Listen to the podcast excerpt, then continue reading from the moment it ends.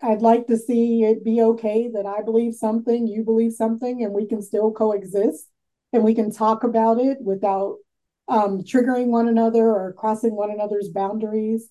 And um, I always want to be clear too that I don't, I'm not for just anything because if what I believe in would be harmful to someone, I'm not supportive of that. But just, you know, the basis of having the flexibility, the right to believe in, you know, what works for me spiritually, I think that's important. Welcome to Awakening Lives, a podcast of the Spirituality Network. We seek to cultivate the awakened life through contemplative living and action. Joining me today is Sherrice Thomas, uh, a good friend and a former co worker. And uh, Sherrice, I am so delighted to be able to reconnect with you in this way. Uh, our topic today is a prelude to our Jedi event on diversity. And uh, I'm just anxious to have this conversation with you. Awesome. Thank you so much. So, Sherrice, I usually like to have people introduce themselves so that they can say the things that are important uh, to them. I hate when people read my bio. Uh, so, why don't you tell us a little bit about yourself? Sure. Well, we know I'm Sherrice Thomas, and my pronouns are she, her, and hers. I'm married. I'm a mother of three wonderful humans. And yes, I'm biased in that way. I'm also the grandmother of five amazing humans, and I'm even more biased with them. um, now, in the business world, I lead diversity, equity, inclusion, and access at the Columbus Chamber of Commerce. And I also um, serve as the president and board chair at the Central Ohio Diversity Consortium. Nice, nice. So, one of the things that I've always loved when I follow you on Facebook is when you post about the Wonder Twins. Uh, I think I, I just always get a big kick out of that. Yeah, they are they are a lot of fun and they're truly a wonder. That was a nickname that I came up with when they were young. Um, it started out as play, but uh, they definitely are living up to their names. I love it. I love it. And I certainly appreciate the bias toward the grandchildren. I feel exactly the same way. Yes, I love when a DEI professional can admit their bias. Absolutely. And, and shouldn't we, right? Yes. Cool. So uh, let's jump right into this. What what got you interested in diversity work in the first place? It started when I was young. Um, you know, started with babysitting, but it really came out in high school. Um, we went to Groveport Madison High School, and at the time, the population was uh, not like me, obviously. Uh, it was a majority white, Christian, middle class, um, heterosexual, and that was the students and the staff. And I believe there was also a lack of cultural competency because there could be. There was no push to be culturally competent, even though everyone was amazingly nice and sweet, just not in tune with people from different um, lives than they may have been in. So I wanted to see more representation. So um, at school, I would do things to drive that um, whether it was through the music I chose um, in solos or with my projects, I always chose things that were different than the predominant culture at the school. And then I went to OSU and I worked in the Department of Black Studies. I think it's called African American Studies now. And I also majored in women's studies, which was eye opening. And you can't turn it off once you learn it and know it. So I began to take what I was learning into um, my leadership roles at church, uh, in you know the companies that I worked in, and always led with this diverse and equitable and inclusive lens.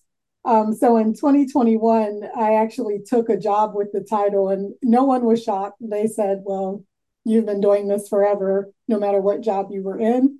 But like I said, it just started at a young age when I saw inequities and I wanted to make them right. So, you know, I I think that you have been doing this work all along. Uh, I'm I'm curious. Uh, did you notice a shift when you had the title associated with this? So it wasn't necessarily a shift in my thinking, it was a shift in the reception. So I'll give you a, an example. Um, no one called on me as a diversity, equity, and inclusion expert, even though I was doing the work. Um, you know, they would call on me from a change management or org effectiveness or leadership expert. Um, what happened though is when I was at Nationwide, um, there was a leader that we both know, Janetta Darno. And she pulled me aside and she said, You know, you're doing diversity, equity, excuse me, you're doing diversity, equity, and inclusion work. And I said, Oh, yeah, I, I'm like, I, I agree. And she said, as long as you know that. And then we became friends and we started trading information and helping each other. Once the title was given to me, people started referring to me as an expert in the space. Um, so I, I thought that was funny how the title uh, was kind of more important to some people than the actual work. Yeah. Yeah. You know, I've, I've, been, I, I wouldn't say that I've studied power, uh, but I've been very intrigued by different types of power. And, and a title is very much a form of power. Mm-hmm. Uh, so I, am not surprised that uh, people would see you differently as as a result of that. Yes, I was shocked. I will admit it. it's good to have things that shock us. Yeah, it really is. It says we're still human. Yeah, exactly.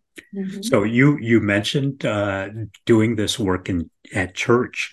Um, I'm I'm curious. How is diversity work a matter of faith for you?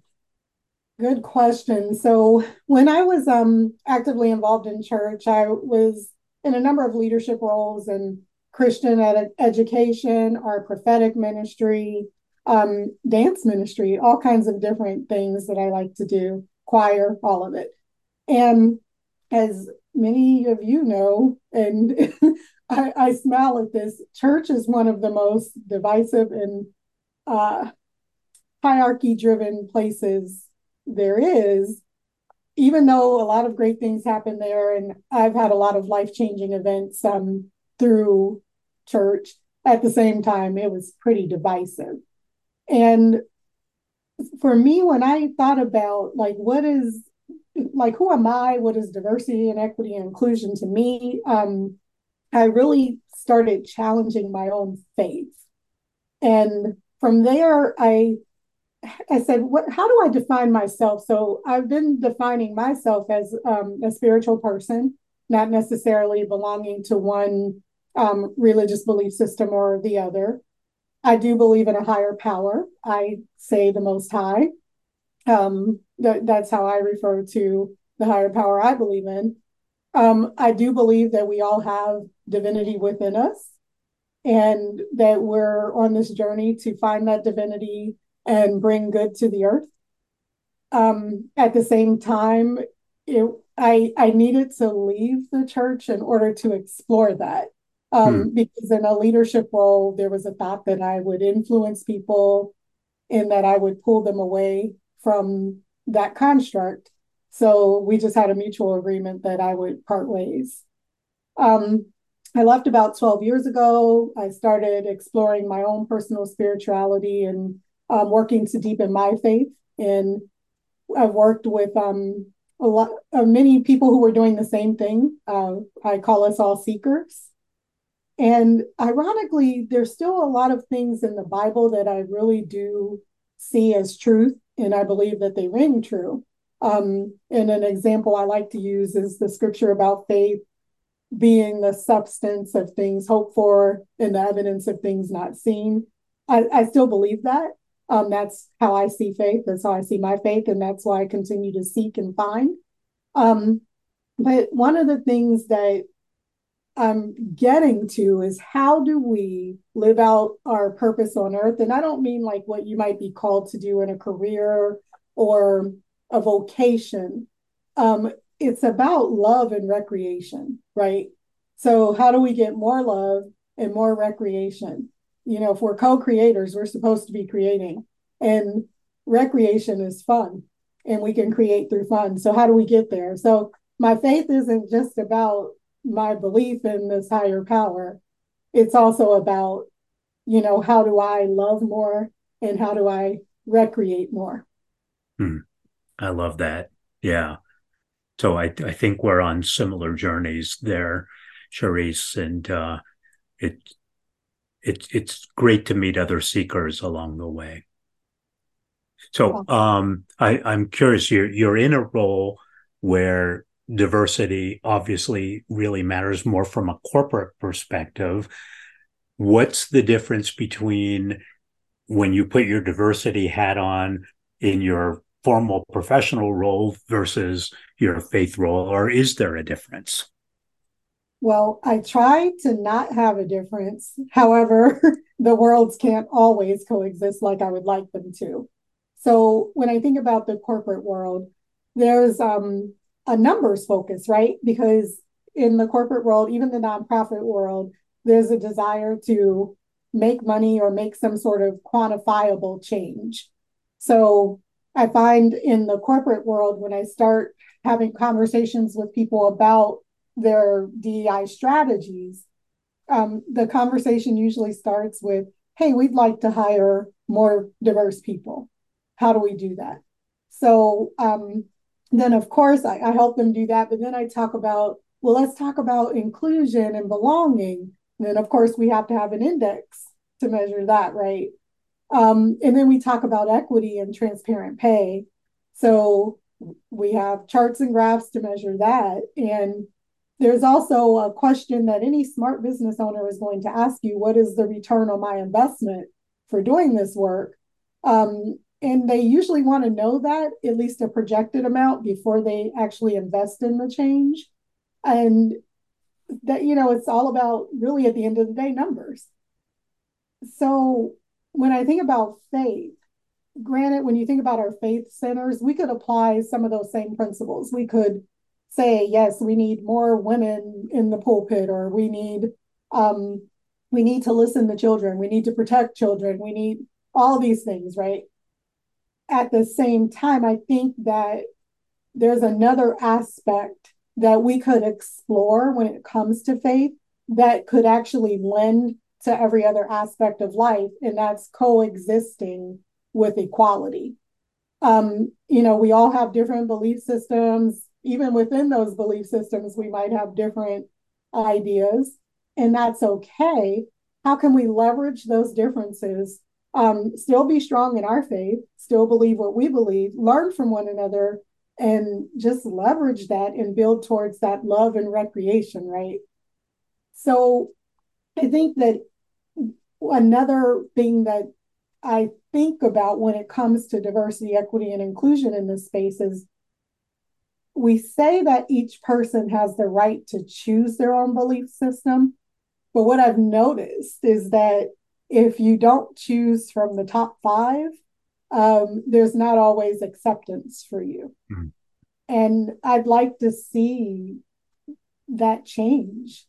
I'd like to see it be okay that I believe something, you believe something, and we can still coexist and we can talk about it without um, triggering one another or crossing one another's boundaries.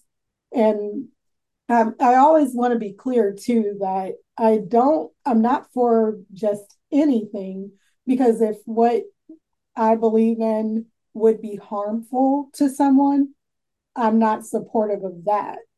But just you know, the basis of having the flexibility, the right to believe in, you know, what works for me spiritually, I think that's important. And then we can get into the governance part. Like, I there's some things in different texts. I, I like to read all types of different, uh, you know, religious and spiritual texts. I believe we need to rewrite some things. Um, mm-hmm you know, I and I, I have some clear examples. I believe that men should not be ruling over anyone except themselves. Um, I don't believe that war is important to religion, meaning I am not declaring war against your people because you worship someone different. And I don't believe we should celebrate or encourage those scriptures. Um, also, I think when we talk about love, people should be able to love whoever they love without question. Um, and you know that there's boundaries and parameters there too. I mean, age and consent matter. Don't get me wrong. Um, right. Um, but you know, we should be able to love who we love. Love is love. It doesn't matter. And I believe that you know I think of like Salem witch trials and how that still happens in different ways um, through uh, a lot of men being in the medical system and kind of taking it over. And I'm like, why don't we just allow women who have intuition and healing knowledge to be a part of the solution? And why are we considering them part of the problem and putting them in this witchcraft category? Or, I mean, I can go on and on, but there's a lot of governance in our faith based organizations that need to change in order for us to be more equitable and inclusive. Yeah, yeah, totally agree. So uh, maybe we need to back up just a moment and uh, define diversity. What what do you understand diversity to mean? That's a good question. So it's simple for me. It's all dimensions of human difference. And then that's my simple definition, but then, you know, we could take it into the practitioner part. When you think about all of those dimensions, uh, you know, we've put them into four categories. We've put them into um, the core of that dimension which is personality, you know, how you were born and how you're shaped in your formative years. Um, and then there's another layer of internal. Those are like the characteristics that you have no control over for the most part. Like I was born this beautiful shade of brown, um, you know, certain type of hair. Those are things that we don't have control over. Um, but then there's there's external piece where there are some choices that we make in life that also shape um, who we are and differences, right? And then, of course, there's organizational, and those are things related to work and the social organizations to which we belong. So, I, you know, just once again, summing it up, at the end of the day, it's just all dimensions of human difference. So, um, earlier you you mentioned some people may approach you because they say they want to hire more diverse people and that always kind of gets my, the hair on the back of my neck up a little bit because I think they have an idea of what they mean by diverse pe- people that probably isn't as expansive as what you just described. So, you know, I think white men are diverse. Yeah. They just may not be the diversity that you're seeking in a per- in a particular situation. Exactly. I, I was talking with um someone who felt left out, um, specifically a white male who um, lives a very different type of life than maybe I do socio in the on the socioeconomic scale. And we were talking and he said, Sherrice, I just feel left out of this work. I don't I want to be a part of it, but every time every conversation I'm in, it's about someone other than someone who looks like me. And we, you know, we're pretty good friends, so we could talk for real. And I said, Well, I see you as diverse. Um, I see you as this person happens to have served our country. Um, you know, that is an experience I don't have. Um, there, you know, in fact, I believe um, he was in Desert Storm. So that makes him a veteran, not just even a person with military status. And he's from a rural town. Um, I am too. So we had that in common. And we, I mean, we were just able to really unpack it and talk about it. And he said, Wow, I've never even had this deep of a conversation about diversity and inclusion. And he said, In fact, I, I'm against it but talking with you, I'm not against it. Mm. So I think you have to unpack it, you know, and talk about it a little more. You have to unpack it, you know, and talk about it a little more. Yeah, yeah. So you uh, used uh, two words that I, I hear people talk about a lot when they're talking about diversity. That's in common. I, I think there's a tendency when we're talking about diversity for people to gravitate toward the things that they have in common instead of celebrating the things that make us different. Mm-hmm. I love that your skin is a different tone than mine. I think that's a beautiful thing. Uh, our hair, yours is a little curlier than mine, but we have, you know, both curly hair. But that's not as interesting to me as the differences between us.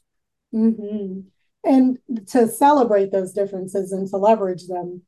I believe that when you do this work, a lot of times you're met with opposition before you even say anything. So it's almost intrinsic where we're trained, and, and no one trains us to do this. It, it's just what happens, right?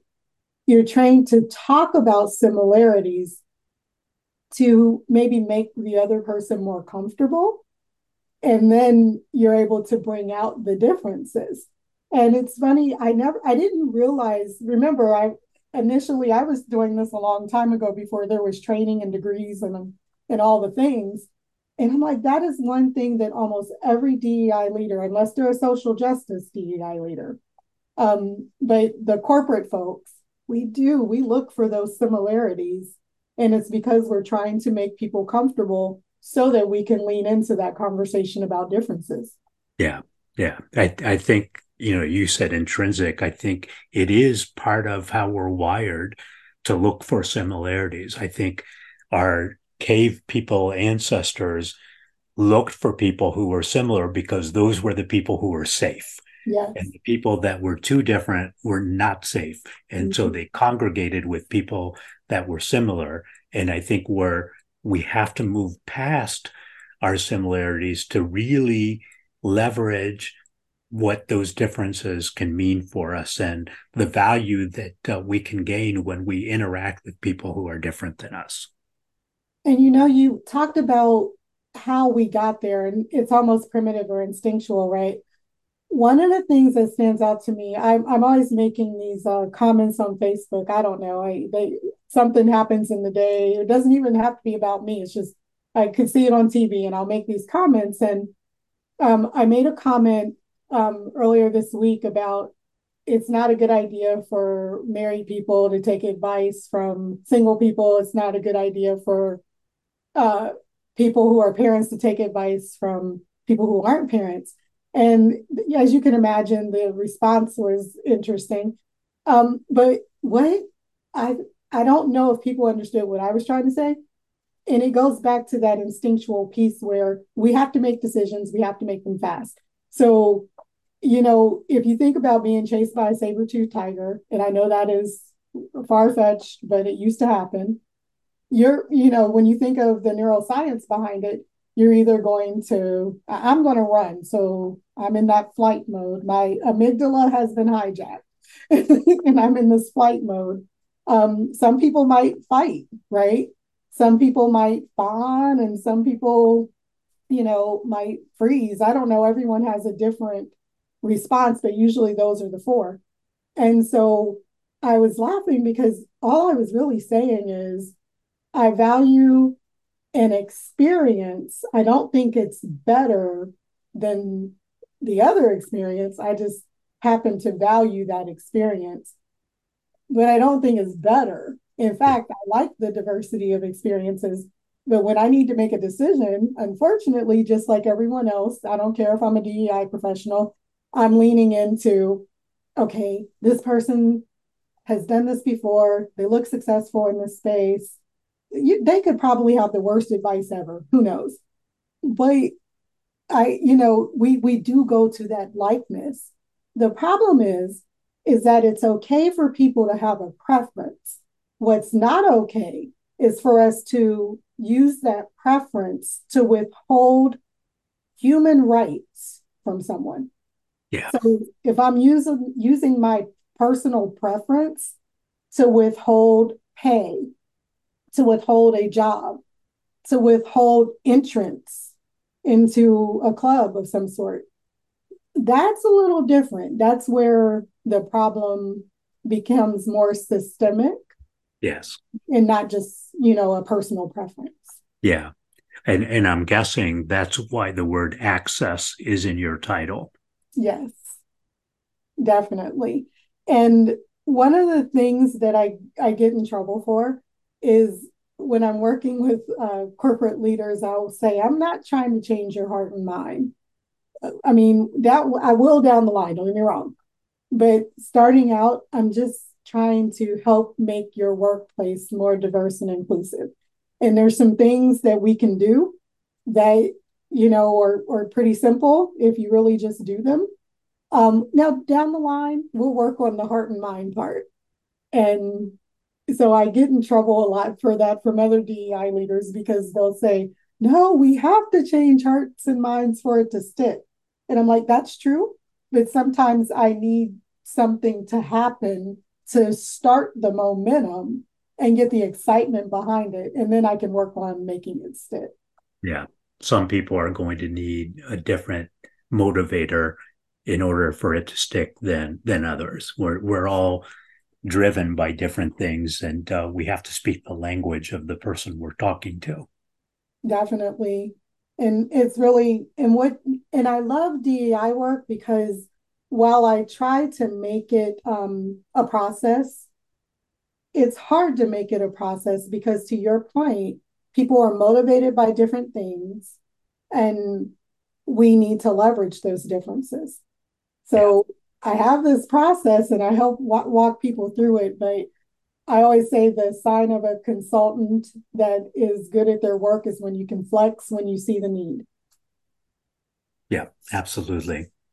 So you um, said a few moments ago that uh, sometimes the the natural response is to not want to embrace diversity it seems like we're in a very interesting time right now where DEI has been in the news a lot and not always in a favorable light. What what do you see as the future for DEI, especially within the political climate that we're in right now? Yeah, so it um, DEI is really under attack, and I would suggest that in some ways um, we, and I say we as practitioners, some of that is our fault, not all of it. I mean, it's obvious what's not our fault, um, but some of it's our fault because what happened, I believe, I mean, think about it. This DEI work has been going on since the 70s formally and well before the 70s um, informally. But what happened is it seemed to garner more attention um, due to the unfortunate murder of George Floyd and uh, Philando Castile, uh, Breonna Taylor, many others. May they all rest in peace. And so, what happened there is we began to mix that social justice piece with the corporate diversity piece. And while I get it and I understand it, um, I, I see where the pushback came from. Anytime you lead with um, dialogue about white guilt, white privilege, you're almost leading with scarcity mentality. And that's a hard topic for us DEI leaders because we're like, no, that's not scarcity mentality. We're trying to help spread, you know, the spread the abundance and help people see that there is abundance. But when you lead telling someone you have more than everyone else, you have privilege, this is your fault. And then we expect those same people to work with us.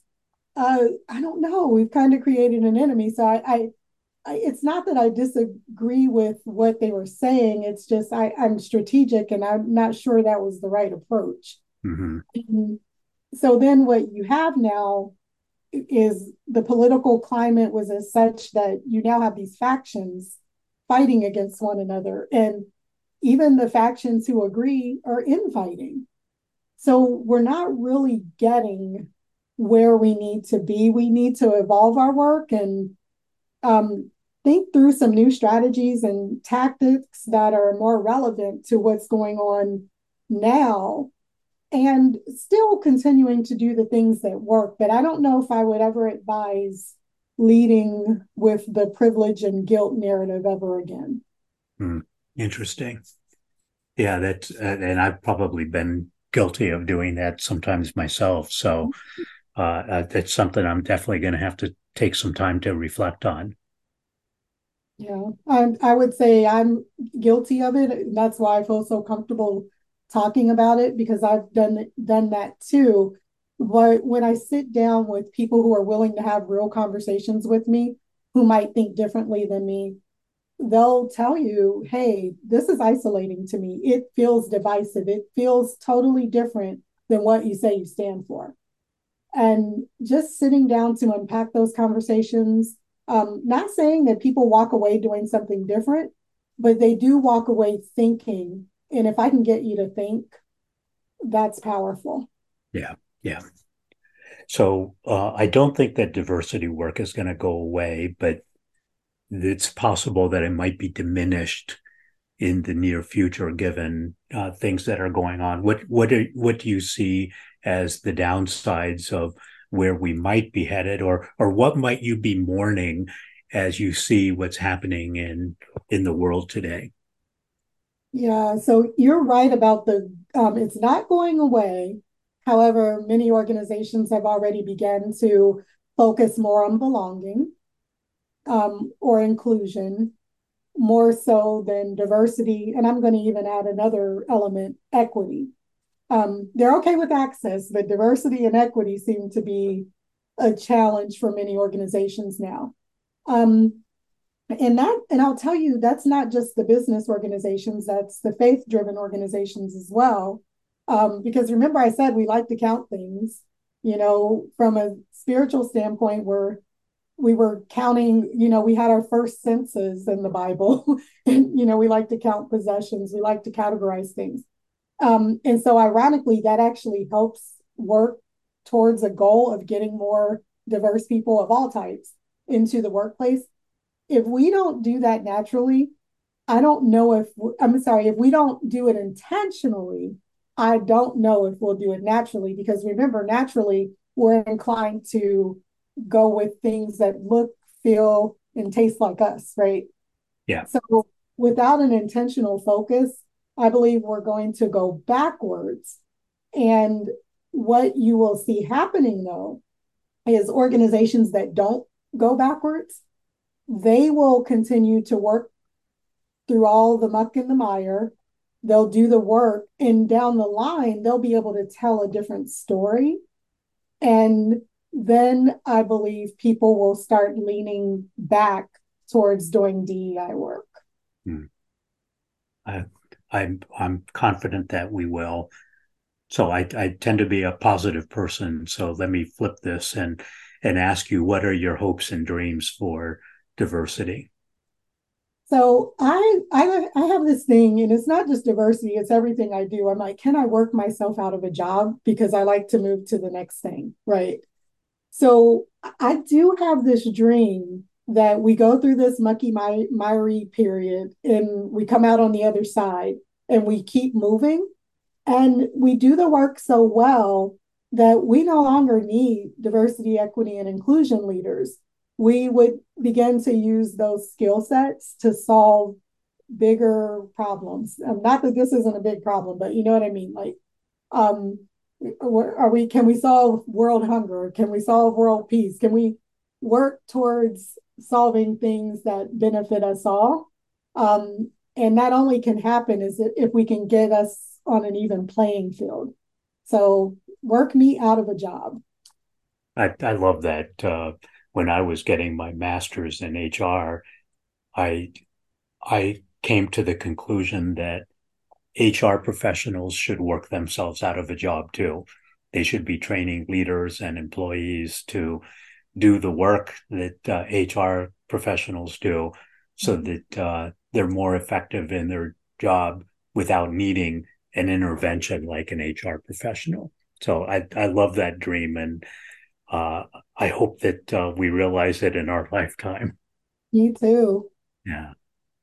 So, where can people learn more about you and what you do? So, websites are always very easy. Um, Columbus.org, our Columbus Chamber of Commerce website, has a lot of information about our diversity, equity, and inclusion work. So you can definitely go to columbus.org and do that keyword search, and all of our work will pop up. And also the Central Ohio Diversity Consortium, um, same thing there. We have a, a, good website that explains how we see uh, diversity, equity, inclusion, belonging, access, all, all the things. So those are two good ways to connect with the work I'm doing. Wonderful. Sherrice, any closing thoughts before I uh, bring our podcast to an end?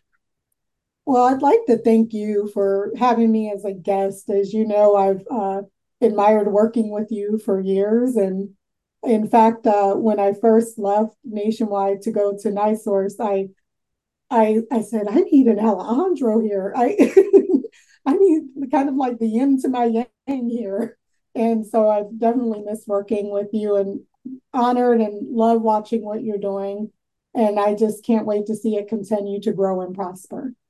Well, thank you. I always loved working with you and am so thrilled that we've been able to reconnect this way. And I hope that this is a start of uh, something big and beautiful that uh, may, perhaps neither of us have expected. That would be amazing. Cool. Well, for everyone listening, thank you so much for joining us today for this episode of Awakening Lives.